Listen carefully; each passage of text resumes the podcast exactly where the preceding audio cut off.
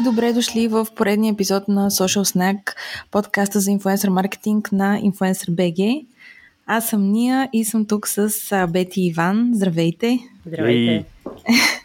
За тези, които не ни познават, ние сме партньори в Influencer BG. Решихме да запишем нов епизод, тъй като, както сте забелязали, ние не сме особено последователни или редовни всеки месец. По-скоро записваме, когато има нещо, което би било интересно за вас. Така че решихме да си поговорим и да отбележим една година от COVID, от новото време, в което живеем и как то се отрази на нашата сфера на инфлуенсър маркетинга. Така че предлагам направо да влизаме в разговора, да започнем всъщност с малко една обща картинка, какво се промени за тази една година според вас, Ваню Бети? Всъщност страшно много неща се промениха, но това, което най-много се промени, по мое мнение, е интеракцията между хората. Съответно, бизнес средата също се промени именно поради този факт и поради съвсем други практични неща, които се случват и които възпрепятстват или помагат на дадени бизнеси и дадени вертикали. Но в случая това, което най-много се промени е всъщност, поне лично за мен, е интеракцията между хората, липсата на такава и как това се отразява на бизнес средата и на абсолютно всичките процеси, тъй като знаете, че всяка една компания има процеси, които следва в начина си на работа, колкото е по-голяма, толкова повече са процесите. И голяма част от тези процеси дълго време бяха а, нали, точно свързани с това хората да могат да се видят, да могат да прекарат време заедно, да могат да направят, да, да правят някакви неща заедно и така нататък, да осмислят реакциите си и т.н. Всичко това отпадна в един даден момент – Хубавото е, че това, т.е. няма нищо хубаво, но да кажем, ако това се беше случило преди 15 години, когато възможността за виртуално виждане не съществуваше, може би сега нещата ще да са доста по-трагични.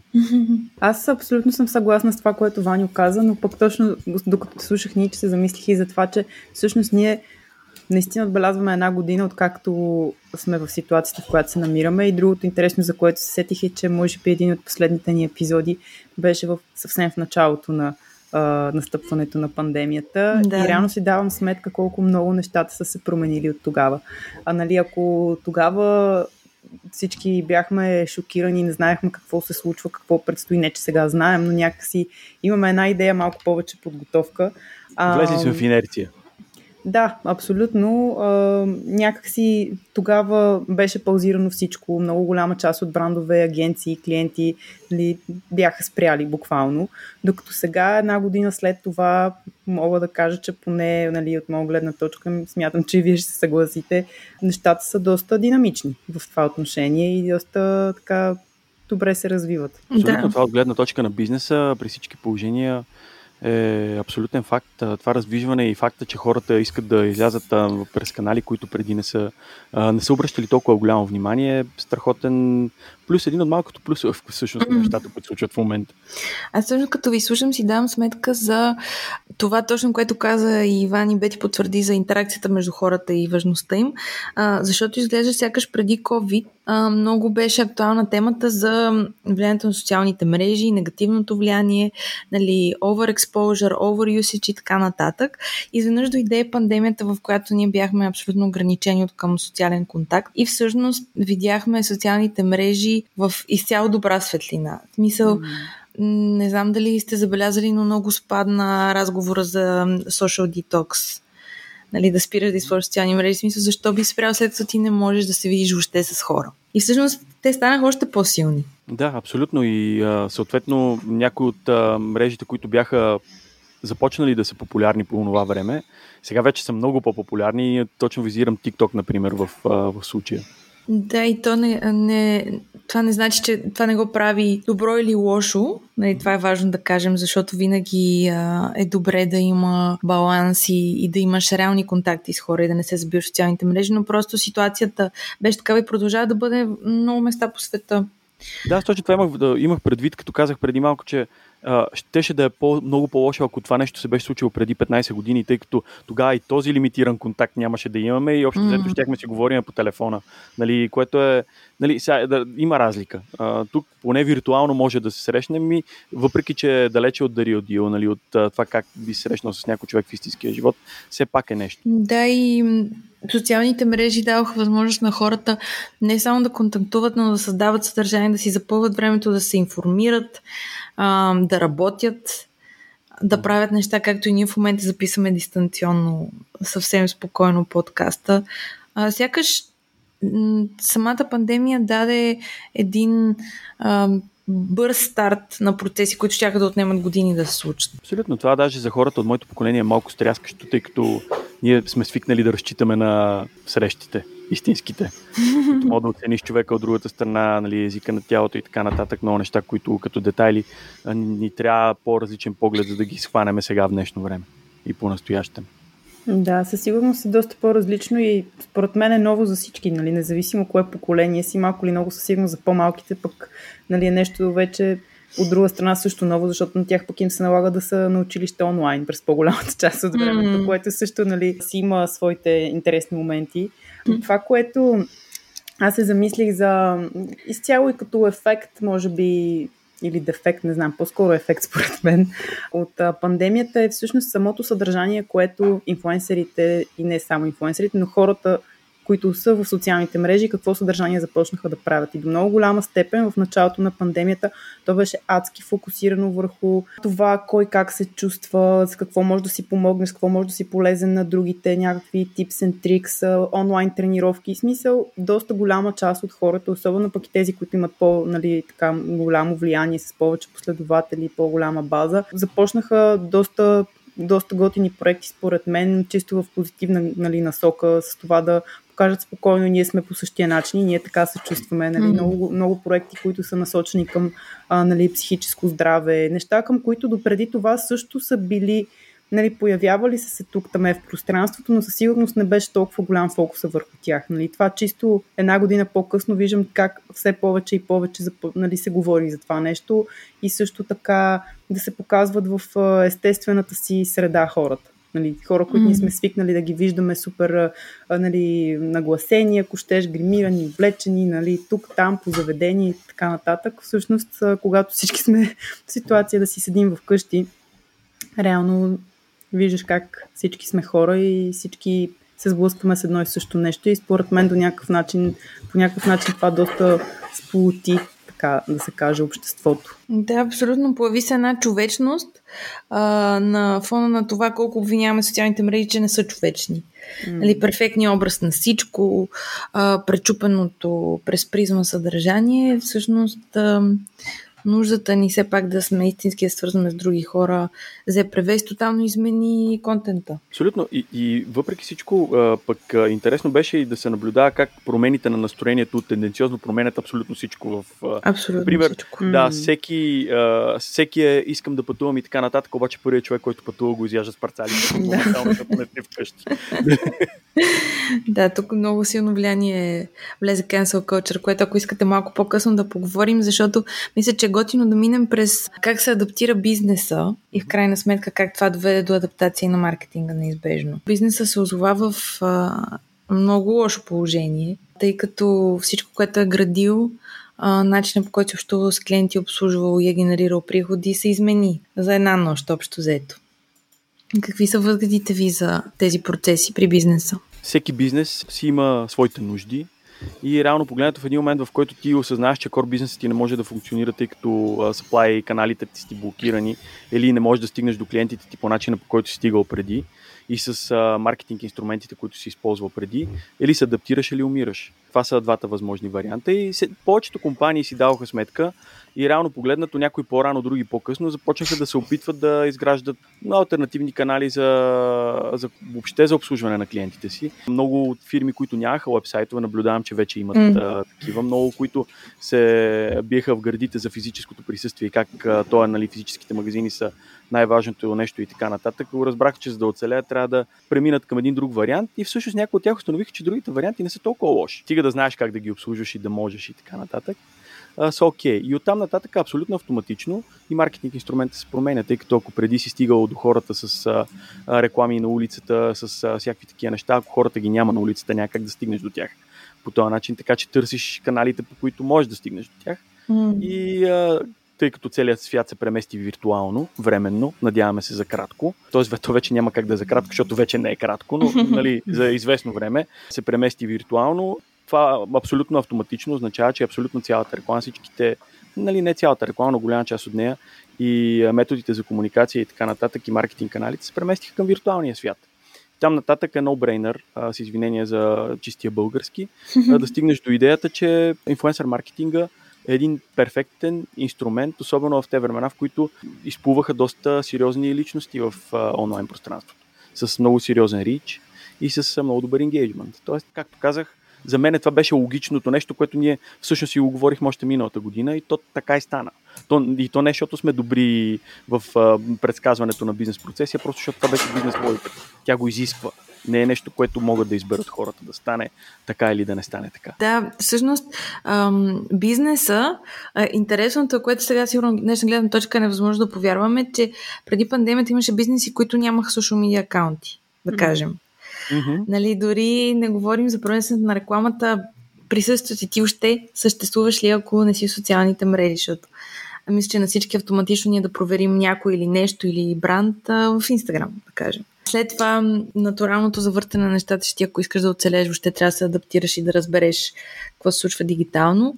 И това, което видяхме при нас, като изцяло нови клиенти, дори цели браншове, които никога, никога а, не, се, не са се интересували от инфлуенсър маркетинг. Било ме дори смешно, че съществува такъв канал и как въобще те биха имали нужда от услугите на инфлуенсъри.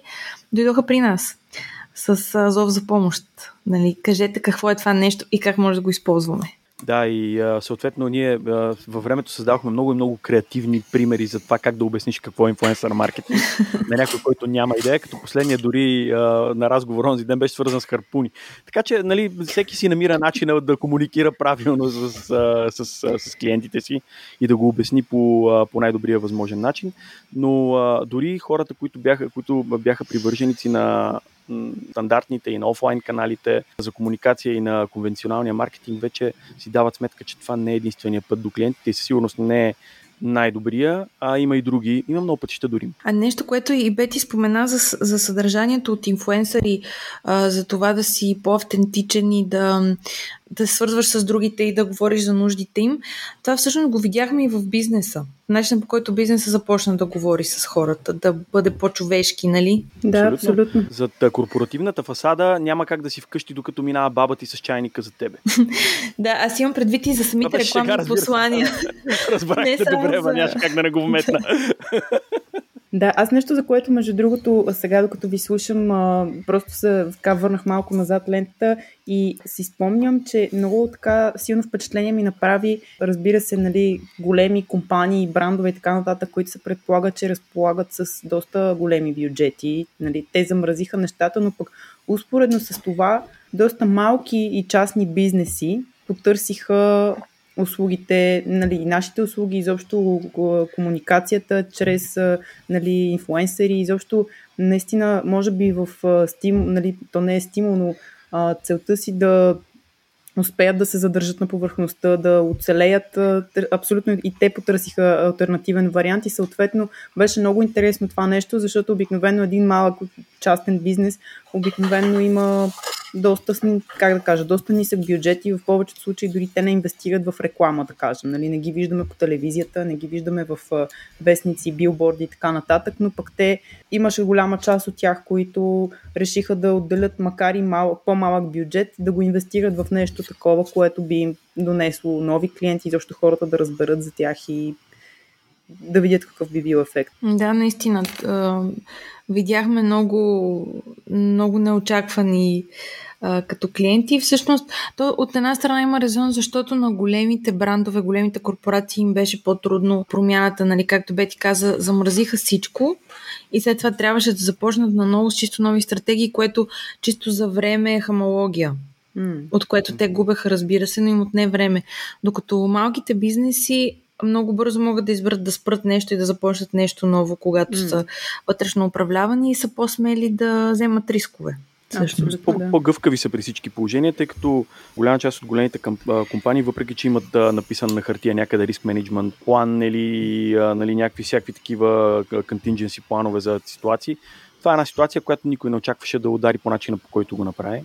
В една голяма корпорация, в която, примерно, им зависи страшно много от supply канали и така нататък, ако в един даден момент осъзнаеш, че те не работят, това означава приено спиране или намаляване на производство в една камара, ако става въпрос приено за производството, в една камара фабрики някъде по света, оттам нататък ти трябва да виж какво трябва да направиш първо с тези хора и за да задвижиш целият механизъм, да могат да продължат нещата да върват не като да вземеш решение сега правят това или сега правя това, което имат лукса да го вземат едни малки бизнеси. Там трябва да ингейджнеш невероятно много хора, които са страшно много усилия да накарат машината да завърти наново. И а, това при всички положения а, много хора си взеха полука.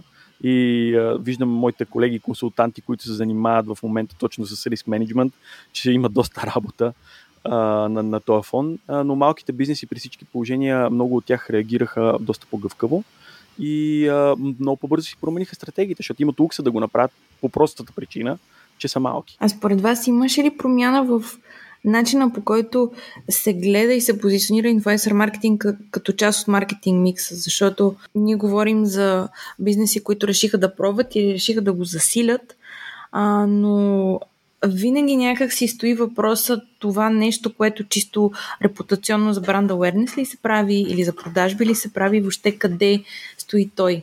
Та това измени ли се като възприятие за бизнес? Според мен е, в, а, осъзнаха, че инфлуенсър маркетинга всъщност може да е инструмент, тъй като до голяма степен по закостенелите маркетолози, които от а, доста време се занимават с това нещо, гледаха или аз поне в разговори с такива хора, които са експерти на темата, но нямат добра идея какво е инфлуенсър маркетинг. Те виждаха инфлуенсър маркетинга само като инструмент за бранд awareness.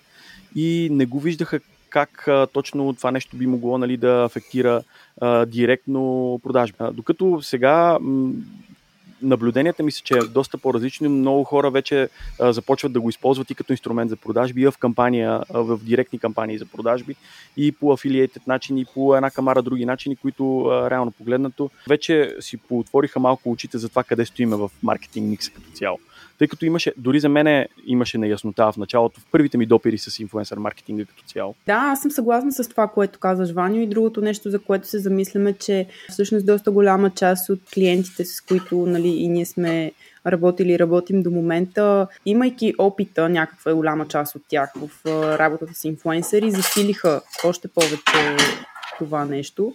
И а, всъщност от нашия поглед видяхме това, че докато, например, преди една година основно фокуса им беше, както и ти каза, бранд awareness, нали, защото да достигнем до повече хора, да се чуе за нас какво предлагаме, сега сякаш целите са доста по-конкретни и ясни и всъщност те искат а, нещо, което всъщност ние от самото създаване на агенцията винаги сме отчитали към клиентите, нали, като репортинг, статистики, какви са резултатите, в зависимост от целта на кампанията, но всъщност те искат много повече и по-детално да следят какви са резултатите, да закачаме UTM линкове, нали, в случая пак ще се повторя, но зависи каква е целта на кампанията, дали ще е да а, продаваме нещо, да имаме някакви отстъпки или няма значение. Нали? В повечето случаи вече фокусът не е толкова бранд awareness, колкото да имаме някакви конкретни резултати. Да, и всъщност видяхме и микс между двете, защото бранд awareness си върви с нашата сфера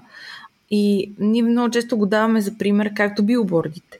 Нали, ако искаш да се вижда нещо за теб. Вече ако искаш това да носи конкретни резултати, т.е. не да имаш само рич до хората, който изчисляваме, а тогава трябва кампанията да е пригодена и да е насочена. Ако искаш продажби, целият контент и начин, по който е представен, трябва да бъде насочен с цел да генерира продажби. Ако искаш да са лидове, тогава да е с лидове. Смисъл, целият нолич, който брандовете принципно имат за маркетинга, но някакси не го прилагаха към инфуенсър маркетинг, успя да, да дойде заедно, така че да а, нали, ние видяхме от наши клиенти да имаме едни много така добре построени запитвания и очаквания mm. за кампании, които позволяват всъщност на всички страни да се разгърнат и да докарат резултати, а не просто да имаме готин контент и така.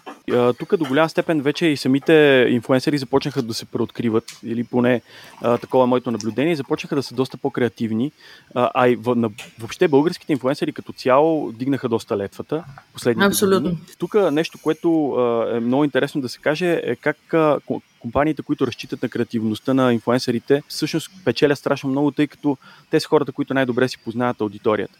И точно когато става дума за engagement или когато става дума за това, за, за, за някакъв кол, хората да си купят нещо или нещо, нещо подобно, трябва да се запомни нали, старата максима, че креативността е нещо, което стимулира емоцията, емоцията стимулира паметта, паметта стимулира това да се сетиш за нещо, което си искал във времето и съответно като се сетиш вече знаеш, че нали, енгейджмента ти е да отидеш и да си го купиш.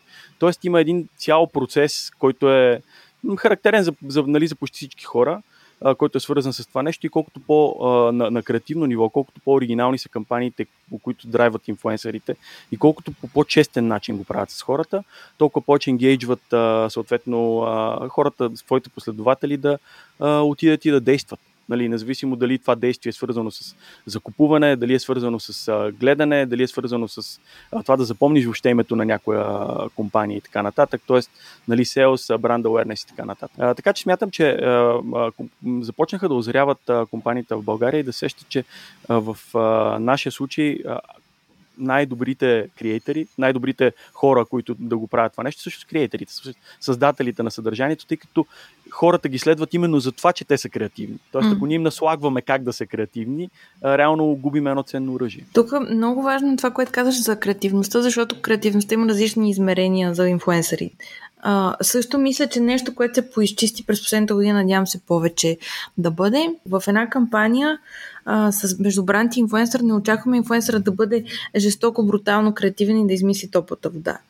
Това, което очакваме е той да създаде съдържание, което да се хареса на неговата аудитория, което да представи бранда и продукта по добър начин, по интересен начин, на публиката да е готино и да е смилаемо. Всяка публика е различна на всеки един човек. Ти си прав, Ваню, за това, че тези, които успяха да се адаптират креативно, по наистина креативно на това, което казах току-що. Т.е. да си познават аудиторията, да обогатяват постоянно със съдържание и да са креативни в позиционирането на брандове. Те изпъкнаха, докато имаше хора, които, за съжаление, не успяха да задържат нивото, интереса и цифрите към тях. Аз това казвам и от гледна точка на нещо, което може да прозвучи малко противоречиво, но нека сме смели. Много от а, старите и утвърдени корпорациите си имат бренд language, си имат бренд буки и така нататък и си имат някои неща, от които не искат никога да излизат влизат. Често по този начин малко или много си лимитират някакви възможности. Не казвам, че нали, няма как да стане или че не може да се дадат някакви абсолютни граници и лимити и така нататък на креативността на инфуенсерите, но и на международната сцена, това, което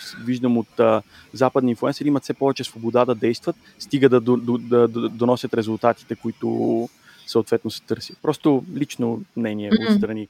Да, това още го има като спирка при нас, сигурно с България.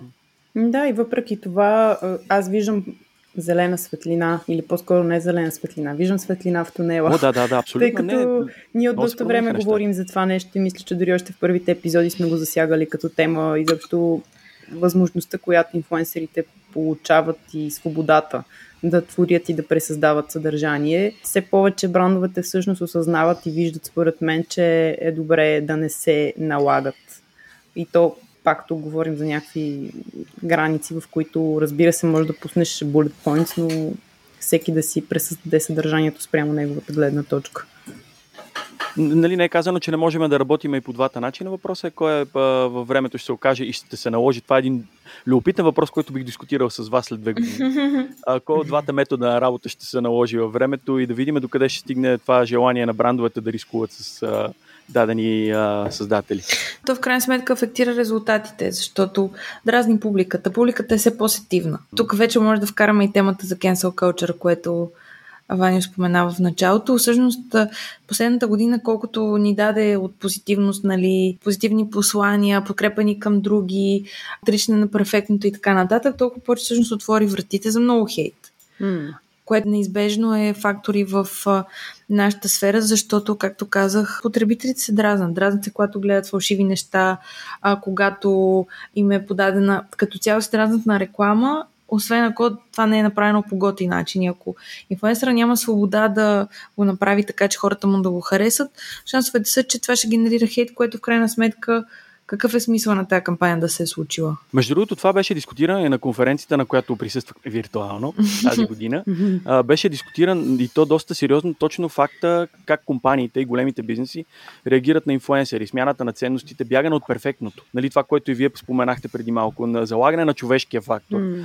То, това нещо, което ни липсва. И то вижте как е на психологическо ниво а, ние гоним и търсиме това нещо, което ни липсва в дадения момент. Нали, тази близост между хората, която ние в момента нали, е по доста студен начин на екрана, на монитора и така нататък, ние се опитваме да компенсираме с други инструменти. Искаме да видим хората в истинския им живот, дори това да е в, в социалните мрежи. Според мен това нещо ще продължи да се развива. Ще продължиме да бягаме от перфектното и да търсиме креативното, да търсиме това, което пробужда повече емоция, защото в един момент перфектното се изчерпва и тая емоция, всъщност, както казахме по-рано, емоцията е нещо, което стимулира и драйва нали, всичко да върви напред, като става дума за маркетинг. Според мен това са нещата, които в бъдеще ще наблюдаваме все повече тенденциозно. Точно факта, че ще се бяга от перфектното и ще върви към нещо, което е по-скоро с цел да създаде по-голяма емоция у хората дори в шок в някакви моменти в бъдеще, смятам. Според мен, чисто на човешко ниво е нормално да, да подразни, особено в вече една година, нали, голяма част,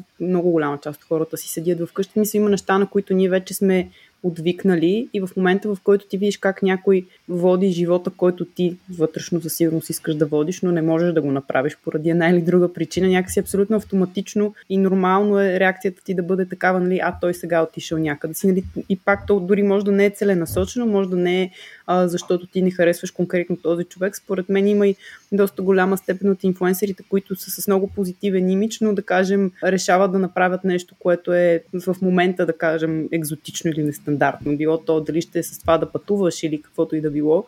Нали, сега, естествено, това не значи да спрем да живеем и да не правим нищо, но зависи от етапа, зависи от мястото, на което се намираш, но смятам, че това е нещо, на което хората и е тема, на която хората много така а, чувствително реагират, просто защото не всеки първо може да си го позволи и им се струва някакси вече нереалистично, нали, не толкова нормално, колкото беше преди, нали, защото преди ти пак може да изхейтиш някой, който е пътувал или отишъл на някаква екзотична страна, до която ти не можеш да си позволиш, нали, но то, там е провокирано по-скоро от нещо различно, според мен. Докато тук по-скоро идваме до някакви ценностни нива и разбирания, поне, поне аз така си мисля, и че е малко по-дълбоко от това, за което говорим. Супер добре използва думата ценности, тъй като а, пък нещото, което и на мен ми направи доста сериозно впечатление, е как а, самите инфлуенсър маркетинг кампании почват да се използват а, по доста по-сериозен начин и за доста сериозни неща. Mm. На първо място цялостни кампании, действия в а, помощ на хората, на бизнеса mm. и така нататък, нали, черити, благотворителни кампании и тъна, но супер интересно е и за информационни кампании, тъй като на много бизнеси им се наложи да преструктурират начина по който работят и да станат по-неудобни. Безконтактно а, пазаруване, една камара, нали, други такива неща, или онлайн пазаруване, да те обучи как се използва в сайта ми и тъна. И изведнъж се оказва, че инфуенсерите също са перфектните хора, които могат да енгейджнат нали, дадените си аудитории, зависимост от това как са таргетирани и да им помогнат да разберат по-лесно, много по-лесно, а, някои неща, които компанията иска да предаде. Нали, начина по който им се променя бизнес, защото на голяма част от тях им се промени бизнеса. Смятам, че е, те първа само че гърта по повърхността на това как този канал може да бъде използван. Тъй като в крайна сметка този канал се базира на доверие.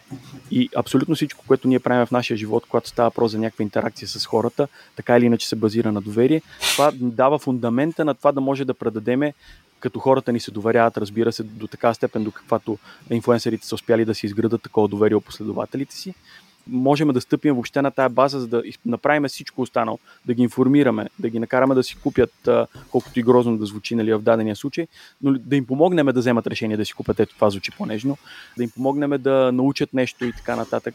Смятам, че те първа имаме страшно много потенциал с, с инфлуенсър маркетинг бизнес. Това абсолютно е така и а, ние в а, самата пандемия видяхме, а, както изпоменахме вече няколко пъти, а, инфлуенсърите, които използват платформата си за позитивни послания.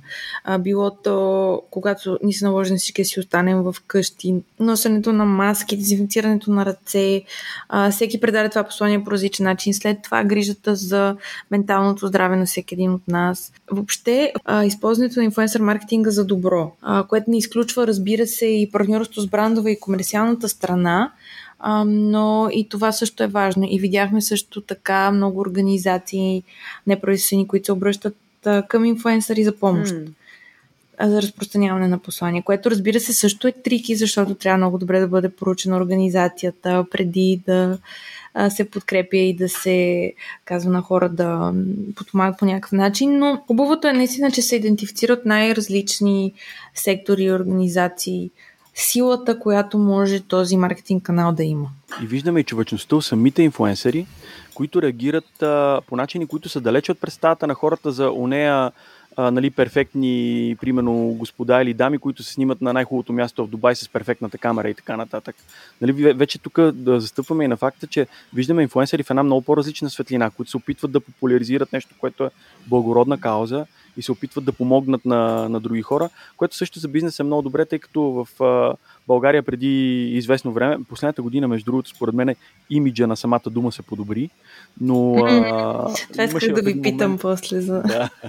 Извинявай, че шорткътнах към следващата тема. Не, защото докато си говорим, извинявай, прекъснах време, докато си говорим и прави впечатление разлика от предната година, че говорейки си, а, много по-малко си мисля, колкото си мислих преди, че някой може да се засегне от използването на тази дума, което го имахме. Някак си, а, може би започнахме да живеем повече с а, термини и да приемаме много голямата багра от хора, които а, минават под термина инфлуенсър. Какво мисли? Абсолютно съм съгласен с тебе. А, ние успяхме да измислиме 15 думи за едно и също нещо в а, течение на последните две години, само за да не ги наричаме инфлуенсъри. Не ние, по принцип, нали, бизнес света. Да. Обаче а, с а, всичките те неща, които се видяха как някои от най-големите благотворителни кампании в света участват активно инфлуенсери, които всъщност дават мило и драго от нещата да се случат.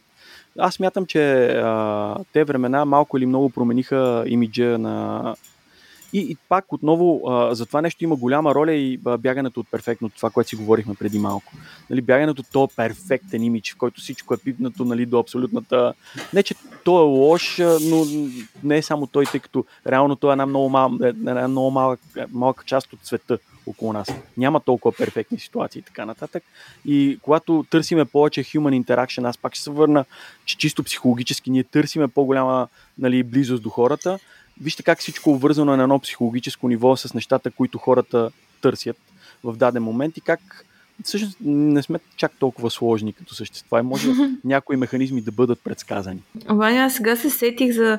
А, това не го споменахме, но интересното, че инфлуенсър маркетинга влезе индиректно и в политиката, тъй като а, получаваме все повече а, интересни информации от естествено на Запад и по-конкретно САЩ, които, мисля, че в Великобритания също, които работят, правителството работи с инфлуенсъри за разпространяването на нови политики, които то приема. Тоест, тук не говорим за политическа агитация, много важно, не е това. Mm-hmm. Говорим за използването на инфлуенсър маркетинг канала като медиен канал. Тоест, когато правителството приеме нещо ново, пуска го по всички медии и също така работи с инфуенсери, които също да преразкажат какво е станало. Какво мислите за това? Добре, аз, аз ще си имам първия ред винаги, може ли? може. А, аз като отличника на гласа. Такъв като единствения да... джентълмен. да. Като единствения джентълмен да да взема първия ред. А, добре, извинявам се много за което, обаче то е тясно свързано с това, което преди малко споменахме и за информационните кампании. Ако ти искаш да прокараш някаква политика, за която искаш хората да са изключително добре информирани и особено хората от една дадена възраст, които няма как да ги стигнеш по лесен друг начин, особено нали, ако си правителството, в този случай интелигентният подход е точно този. Стигаш до хората там, където се намират. Ти не трябва да правиш така, че хората да отидат на друго място, ако няма как да ги накараш да отидат там. Тоест, търсиш ги там, където те стоят. В случая, нали, ако са в. Ако има доверие, и тук още един път нали, идва отново и нещо, което си говорихме преди малко за доверие. Ако хората търсят доверие от даден инфлуенсър, то е много по-лесно ще им предаде дадена информация. Моето лично наблюдение, и тук ще говоря конкретно за България, понеже ми прави впечатление последната година, ако не и повече.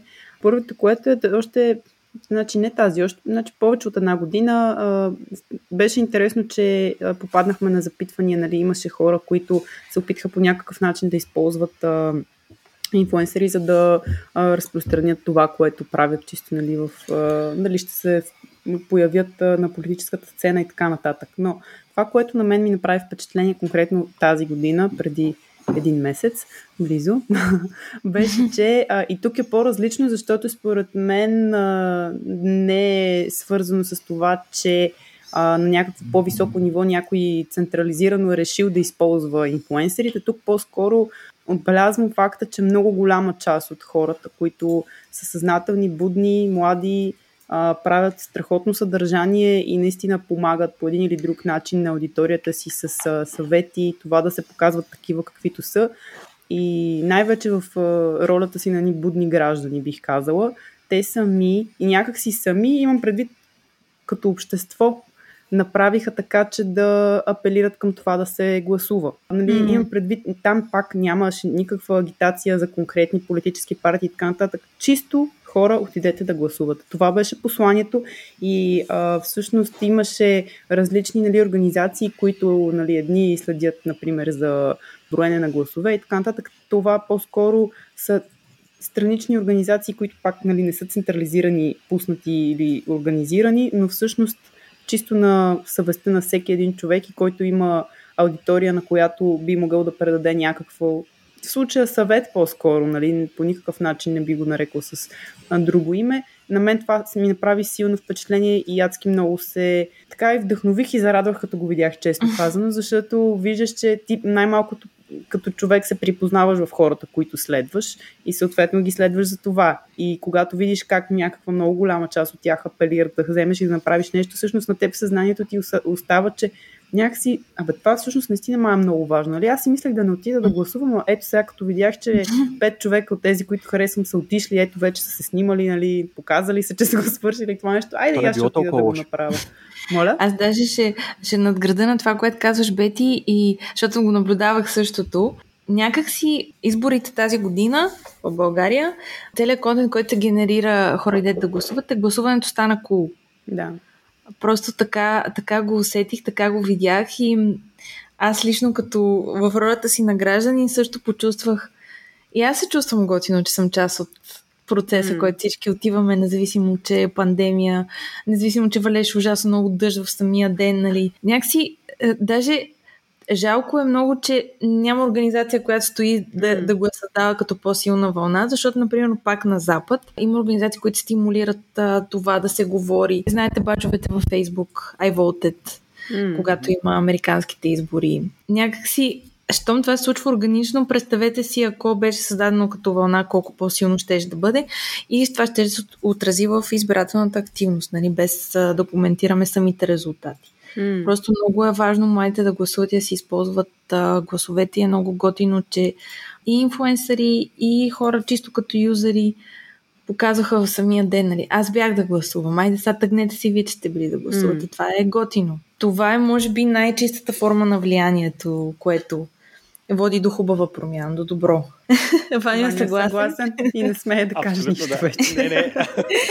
Добре, на, а, преди да приключим на база развитието последната една година, тъй като ние отчитаме нея и намирайки се в а, пролета на 2021, какво мислите, че предстои за нашия сектор, за инфлуенсър маркетинг сектора? Това, което и преди малко дискутирахме. Аз мятам, че хората осъзнават какви трендмейкъри са инфлуенсърите и как, какво влияние всъщност имат на емоционално ниво и а, практическо ниво и така нататък, какво влияние имат върху аудиторията си. Вече а, не им е толкова неясна темата, тъй като до голяма степен всичко това, което казахме, последната една година те се сблъскали под една или друга форма, ако не директно, то индиректно с а, този тип маркетинг. което а, на мене ми дава огромна надежда, че, както казахме, това е само началото. Те първа ще откриеме до каква степен а, всъщност инфуенсерите имат а, влияние върху, върху аудиторията си. И смятам, че съответно през едните години ще открием и много различни други типове микро, сегментиране в, между самите инфуенсъри. Нали, тъй като сега до момента имаме сегментиране, имаме нали, различни канали, как хората таргетират и така нататък. Това нещо те първа е мърджва, има още много видове неща, които могат да се добавят към инфуенсър маркетинга като цяло. Смятам, че колкото повече се обогатява и набора от а, инфуенсъри, набора от неща, които могат да промотират, толкова повече се развива бизнеса и в бъдеще. Така че смятам, че това е само началото. Имаме те първо още доста работа, имаме още доста работа по създаването на и уточняването на бизнес, създаването на, на бизнес KPI, а, мониторинга на успеха на дадена кампания и така нататък. Чисто практически неща, които да дадат още увереност на бизнеса. За момента използваме доста инструменти, които ни се предоставят от социалните мрежи и от самите инфуенсери, но смятам, че те, те първа ще стават още повече, за да може още по-строго да наблюдаваме какви са как реагира бизнеса на дадена кампания, как реагират хората, хората на дадена кампания.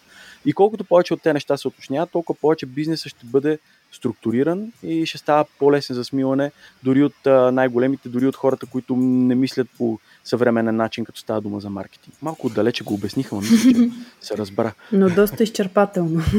да, абсолютно.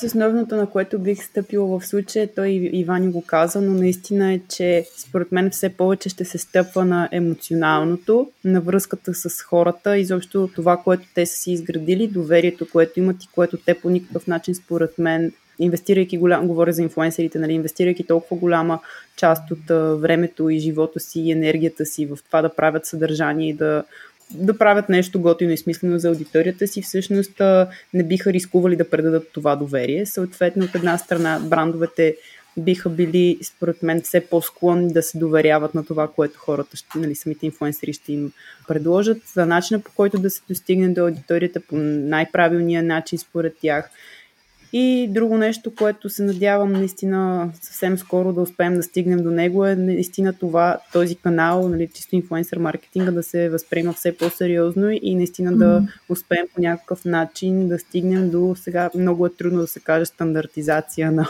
бизнеса и на, нали, на аспектите му чисто като елементи на, да кажем, предложения, нали, заплащане и така нататък, но честно казано, според мен има, има някаква надежда и всъщност все повече компаниите и брандовете осъзнават, че това да заплатиш за една такава услуга, всъщност в много случаи дори да ти се струва по-висок бюджет, всъщност дори в повечето случаи не е, не е достатъчно. Така че по-скоро бих казала равностойно или как не мога сега да се сетя точно да но справедливо заплащане на база положени усилия и труд, които довеждат до резултати. В случая да. говорим за хората, които наистина инвестират много голяма част от времето си в това нещо. Аз бих добавила, че поред мен наистина вниманието, мястото на инфлуенсър маркетинга, както инвестициите ще стават все по-големи, а което значи, че работа става все по-сериозна и по-изискваща и за медиатори като нас, агентите, за хората, които а, перформват сами инфлуенсър маркетинг а, и за самите инфлуенсъри, а, за които и при които има все повече хора, които се причисляват и се развиват като инфлуенсъри, което значи, че става трудно за всеки конкретен човек да се задържи Тоест, че трябва все повече професионализъм в контента, присъствието, общуването с публика, общуването с брандове, съставането на съдържание. Ще трябва все повече доказане с резултати. И то с много конкретни резултати. Но в крайна сметка всичко води в посока това да стане все по-сериозен инструмент и част от маркетинг микса в финал ще ми е страшно интересно да видя кой ще спечели в битката между това да се дават повече метрики на бизнесите от страна на социалните мрежи и прайвасито. Нали, тук, тук ще видим кои интереси ще надделят корпоративните или другите. Така че, да, това е нещо, на което при всички положения би ми било интересно ще дискутираме след една-две години. Мисля, че се получи супер и така Ами, благодаря на... Аз бях малко разсеян за което ви се извинявам. Мисля, че беше супер. Все пак формата ни е свободна дискусия, така че надявам се да сме създали теми за размисъл на хората, които ни слушат. Благодарим ви, както винаги, за подкрепата и предполагам, че ще се видим не чак толкова след много време отново и се чуем. Ние сме Social Snack. Благодарим ви. Чао, чао! И се пазете!